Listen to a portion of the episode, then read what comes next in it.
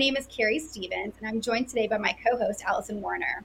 We are the co chief editors of Plastic Surgery Practice. Thank you for joining us for today's podcast. Today, we were joined by Dr. Ryan Neinstein, a board certified plastic surgeon in New York City and owner of Neinstein Plastic Surgery, who has been dubbed the surgeon surgeon. Dr. Neinstein's office is also located above the iconic Bergdorf Goodman department store. He's here today to talk about his unique approach to plastic surgery, how the Birkin body came to be, and how other plastic surgeons can maximize their presence on social media. Dr. Neinstein, thank you so much for joining us today. Thank you so much for having me, guys. Thanks, Keri and Alison. This is an absolute pleasure to be here, and I'm ready to jump right into this. Yeah, we just we're really happy to have you. Um, I follow you on social media and have been a big fan for love it. Months. But yeah, I just to start, can you talk about how you got into plastic surgery and a bit about about your backstory? Sure. So listen, I think I still think medicine is the greatest profession in the world. I think there's very few things in life where you get to provide service to others. There's constant growth and you can feel good about what you do when you go home at the end of the day. So for anyone, you know, for young people, I always say medicine is great. Medicine is great. Medicine is great. Um, you know, I grew up the grandson of Holocaust survivors and it was embedded into my DNA from a young age that it's important to find a profession where you provide service to others.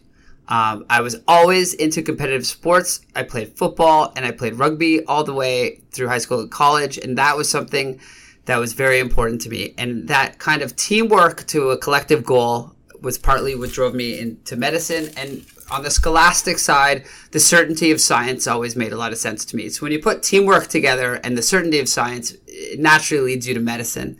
And surgery was something where you can make, you know, a direct impact on people's life quickly and efficiently and can give you a lot of personal satisfaction.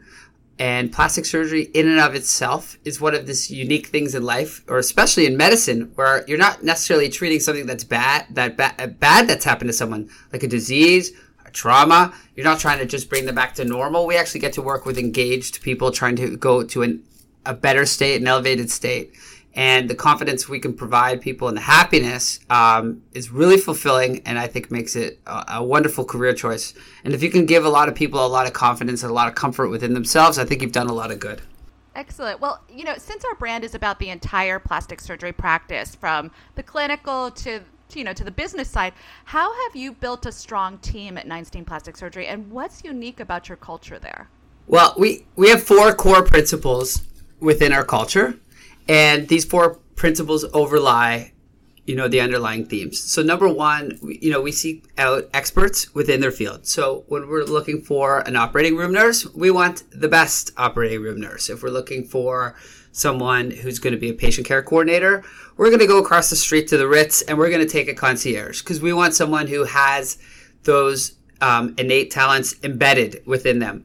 The second thing we look for, and our second core principle, is really a consistent curiosity for knowledge. We do not look for people who are in neutral or in reverse in life. It is all gas, no brakes here. Okay. We want people learning things all the time. And that feeds into our third core principle, which is they generously share knowledge. No one is on an island here.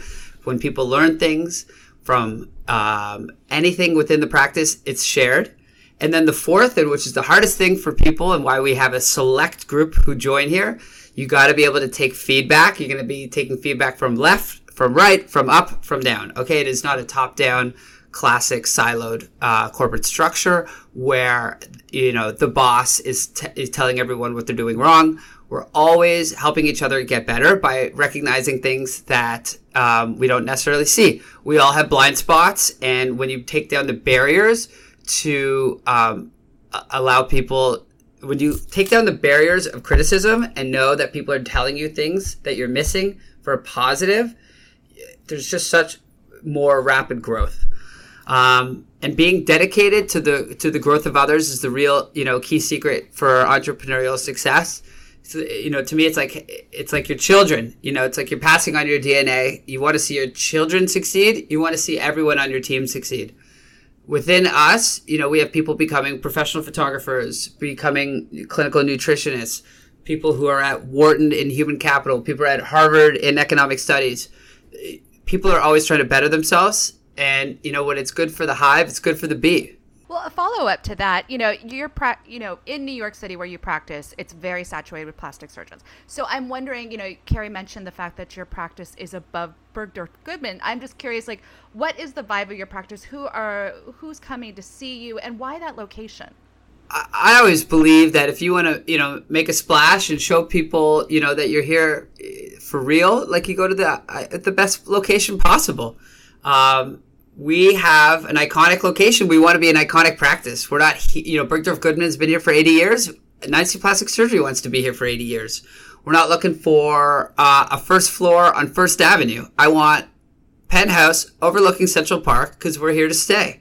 Um, you know, and the DNA embedded within this building is immigrants who came with a skill and created something from nothing and built it up to provide the people of New York, the people of the world, you know, a diverse um, collection of clothing from Bergdorf's, and they've been avant-garde from the beginning. New things that people thought were different and new, and you know what has become staples in fashion.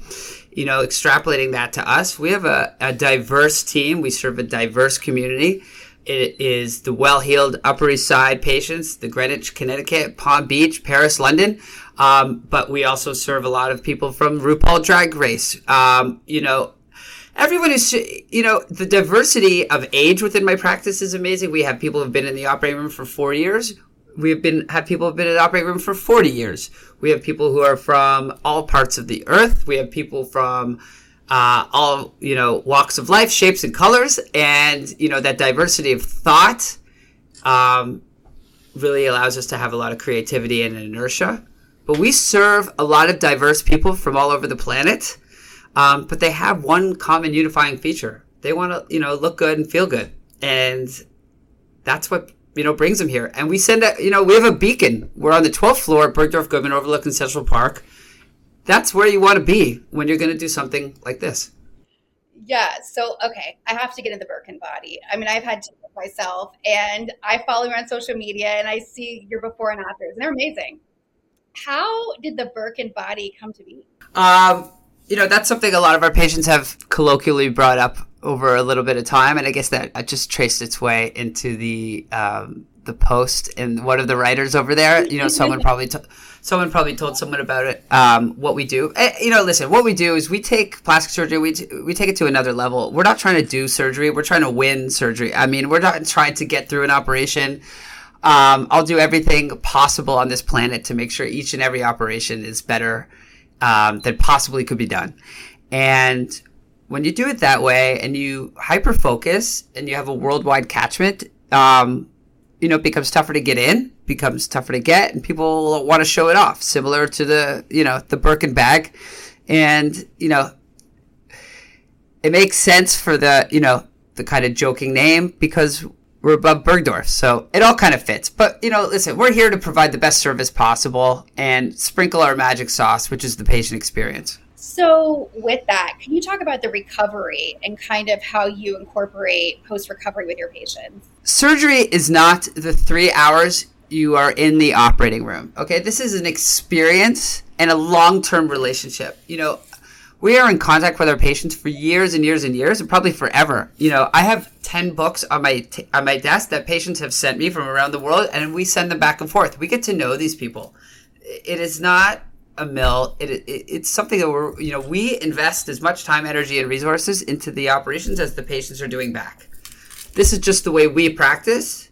It's the way we believe people deserve to be treated in medicine. We think medicine should happen for people not to people and that's something we do. So, just to give you a broad strokes view of how we uh, approach recovery, it starts with the pre-op. You know, 30 days before, one of our nurse practitioners um, becomes the Sherpa or the guide for the patient. We believe in nurse practitioners. I like that extra master's degree that shows a level of maturity and commitment. These people are all in starts becoming the guide and we get into diet and Amazon lists for ordering. We have private after nurse teams, okay? These are people who are trained systems, processes, not only to ensure everything is safe, but to ensure the experience works well.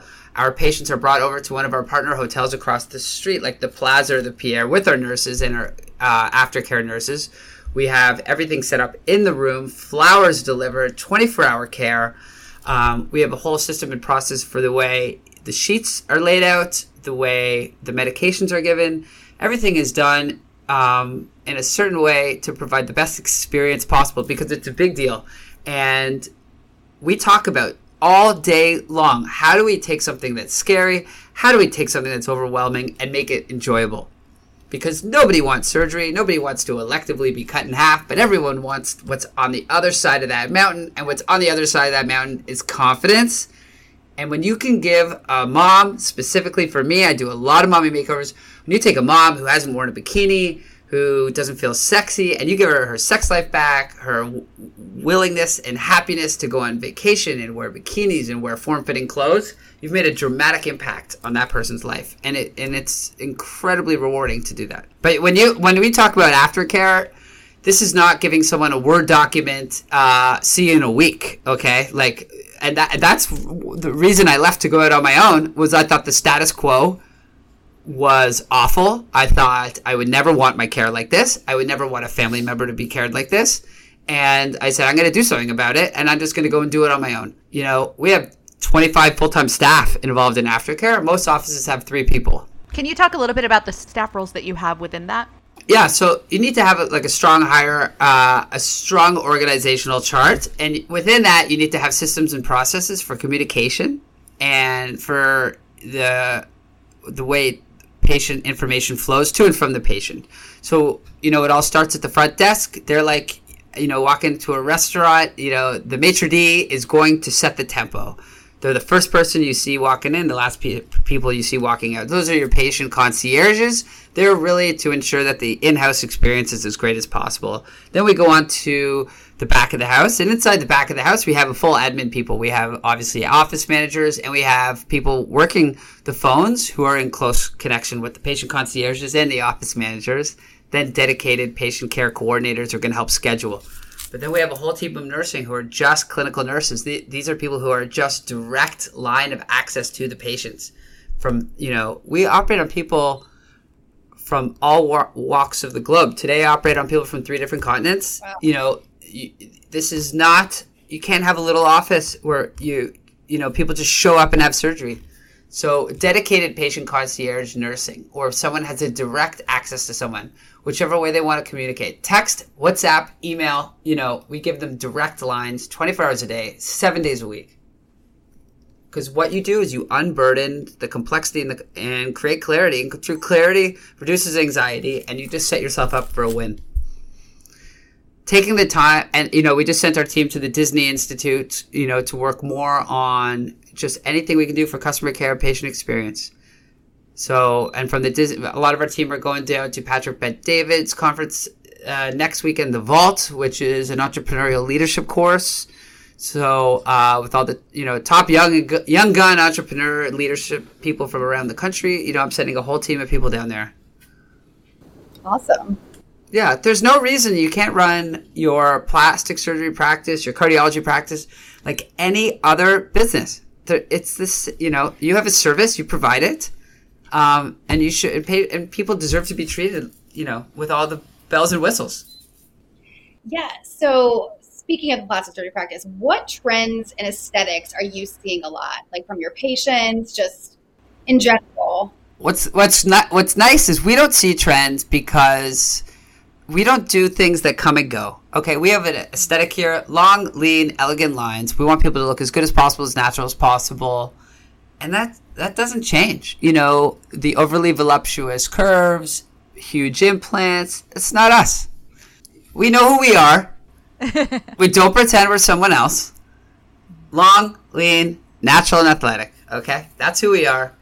We're not going to change we have that New York attitude. You know, we like things done a certain way to look, you know, and that's who we are. We're not flippy floppy. We don't go with the times. You know, we evolve except for the high quality aesthetic we provide. Every other touch point in my practice will change. Every six months, most things should be different because I always say in our teams meeting, I want to make ourselves obsolete because I don't want to ever give anyone a chance to make me obsolete.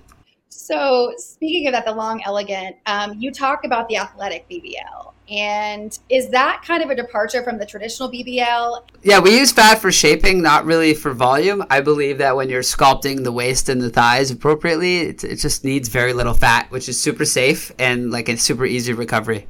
I think people want better bums, not just bigger bums. I do a lot of revert. I, you know, yeah, I see a lot of patients from I see a lot of patients from Florida and South America that travel up for reverse BBLs, where they're trying to undo work done elsewhere because the aesthetic didn't match. I think those are important conversations to have with your surgeon, you know, and there's nothing wrong with those aesthetics, right? Like if you want like a huge BBL, just that's fine. Just like know what you're getting yourself into. Like clothing, you know, there's different, er, you know, wherever you go in the world, there's a different style, and that's it's just make sure like you know you get the style that you are looking for. Okay, so let's talk breast implants now. Uh, I had breast implants. I had a double mastectomy and had you know reconstruction. And oh, I'm so sorry to hear. Thank you. I know personally, like I do worry about breast implant illness, and you know it's something that is in the news so frequently. And do you think that it's overblown or not? I think that if you put something in someone's body anything, some people are not gonna their body's not gonna like it, and that's gonna manifest itself in certain ways. And I think the answer to that is to take it out. That that's it. Yeah, I had that's it. Well, okay, I want to shift gears a little bit and let's let's talk. Yeah. Let's talk. If you're allergic, if you're allergic to um, something, like stop using it. Yeah. No. True. True. Well, okay, I want to switch gears a little bit um, and talk about something that you know is what you brought uh, you to our attention, and that's your social media presence, um, particularly on Instagram. So, talk to us a, a, bit about how plastic surgeons can use social media to advance their practice, and you know what are those top do's and don'ts for plastic surgeons that they should be keeping in well, mind. Well, you know, Da Vinci said, "Few men have ever gotten anywhere by things happening to them. You have to do things." Okay, so in life, nothing is going. You can't rely on anyone. Nothing's going to happen to you. But I think it's super important. And if, as a patient, you know, who's I've been a patient of any type of medicine, you want to understand your provider. But the number one thing I'm really looking for is trust, right? I want to know that I can trust this person. So the simplest way on social media is to be transparent about who you are inside and out of the operating room, inside and out of the practice surgery like i wish i had all the pilots for every plane i ever take you know? It's trust. I want to know what this person does at night. I want to know what this person does on the weekend you know? Um, i'm pretty hyper disciplined like i'm all in. Like you know it's 4 a.m up reading. I like to read every morning before i start my day and then it's in the gym. I like to go to bed early. And a lot of my weekends it's like it's you know it's exercise exercise family. And like me and my wife like to go to you know different events with our friends um, but like we're out early. Like you know, we live. That's that life I live is important to my patients. You know, people. So I think people need to be vulnerable enough, and that's and that's very scary for most people. You have to be vulnerable enough to show who you are. Um, and when people don't show who they are, that creates confusion because people are then left to guess. so I think honestly, having your social media presence just to be an accurate representation of who you are and what you do, it's it's that simple. I think it's important to be constant and committed to it. People like to see that you are doing, you know, the procedure they like frequently. People like to see that the procedure they want is being enjoyed by the patient, so testimonial. People want to see the process from beginning to end they don't need to see the details or how the sausage is made in the operating room. I mean, people people want the baby, not the pregnancy, you know. Um, but it's important to know you need to share with people what you do, why you do it, and how do they get it. Um, but if the my number one thing to let people know is be vulnerable, open up. You do not have to be perfect.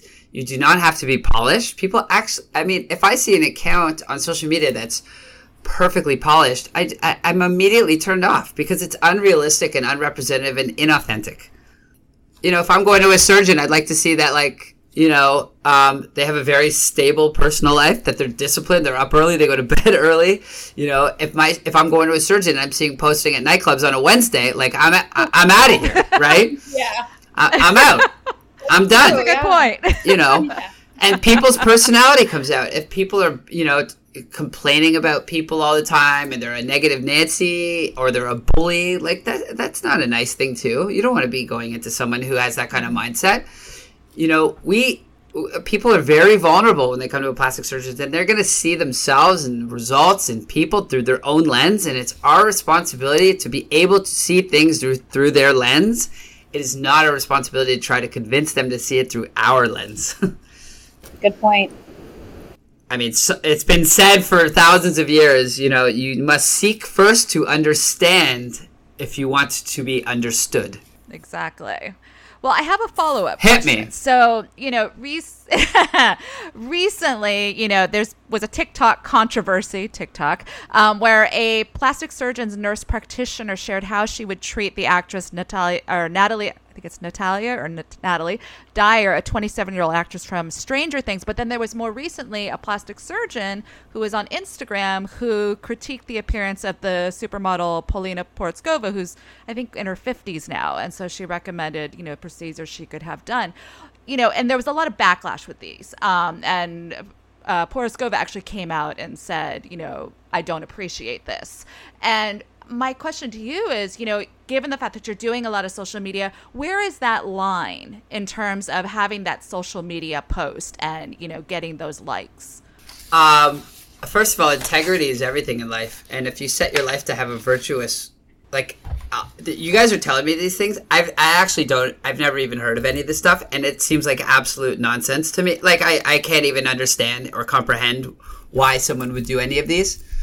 I mean, listen, we get up every day like w- with integrity. We don't comment about other people. We don't, you know, th- I, I I don't even understand how any of this is relevant to anything. Like I don't understand the upside. It's how is this committing good to the world? Right. But yeah. I hold myself tolerant of others, strict with myself. So, and my staff believe in that as well. So, none of this is even in our atmosphere. So, speaking of integrity, we want to hear more about you outside the office. I mean, you've told it that you are up every morning reading early. Okay, so to keep your mind sharp, what three books should everyone, whether they're plastic surgeon, anyone, which three books should people read and why? You should read Courage is Calling by my friend Ryan Holiday because it's important to, uh, you know, Stoic philosophy has been around for 2,000 years. But if you go pick up a copy of Marcus Aurelius Meditations, you're going to have trouble reading it. It's dry, it's in ancient Greek. Even when translated into Latin, it's very difficult to understand. But when you spin it with a modern twist into real life examples, you know, when we talk about Hemingway and Churchill and Mother Teresa, and you can put in, you know, Tiger Woods, Michael Jordan, all these modern things, you realize, you know, doing the right thing for the right reasons, the right way, has been around for 2,000 years. And it's nice to have modern examples because that will help guide you. And then if you're looking for things that will help you actually, you know, not just give you a rah rah or a warm fuzzy sense in your heart, you should read Stephen Covey's Seven High, the Habits of Highly Effective People. Because when you do these things, you know, if you actually do the things highly effective people do, as I do all day, every day, things matter. We talked about me waking up at 4 a.m. every day. You know, I don't do that by accident. You know, that what that does by setting by winning the wake up, I create momentum for the day, right? I'm up an hour or two before anyone else. So in the course of a year, I'm going to get 40%, 30 to 40% more done than anyone else. You add that by 10 years, that's like 3,000% more productive. Wow. Okay. So that that stuff matters. That's just simply by setting your alarm early. Um, and then it's that's momentum. Okay. So now you're up, you're ready to go. You start reading, you get the mind going. You know, you got to lubricate those neurons and those synapses so your brain is firing, and then you hit the gym. So now you're you, you're up early. It's it's five thirty in the morning your mind's right, your body's right. I mean, you're ready to go. So that day, you've already won, and now you're you're just starting your day. So those things are important.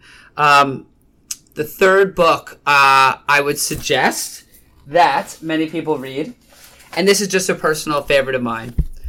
Um, I'm a big John F. Kennedy fan, and you should read Profiles in Courage. Um, he won the Pulitzer Prize. I think he was an incredible person. I think, I believe, I truly believe in his view of America. Um, America is great when when people do, you know, hard things with a purpose. Um, and when you do things, you know, for your country, not waiting for people to do things for you. And uh, I think if everyone just took a little bit more of that old Jack Kennedy, rah rah can do, we get a lot more accomplished and move things in a in a straighter line to the ultimate goal. Well, that was very helpful, and thank you so much, Dr. Neinstein. This conversation was so fun and informative. Um, and to our listeners, thank you for joining us for this episode. Be sure to subscribe to the MedCore Podcast Network to keep up with the latest plastic surgery practice podcast episodes. And be sure to check out plasticsurgerypractice.com for the latest plastic surgery news. Until next time, take care. Thank you.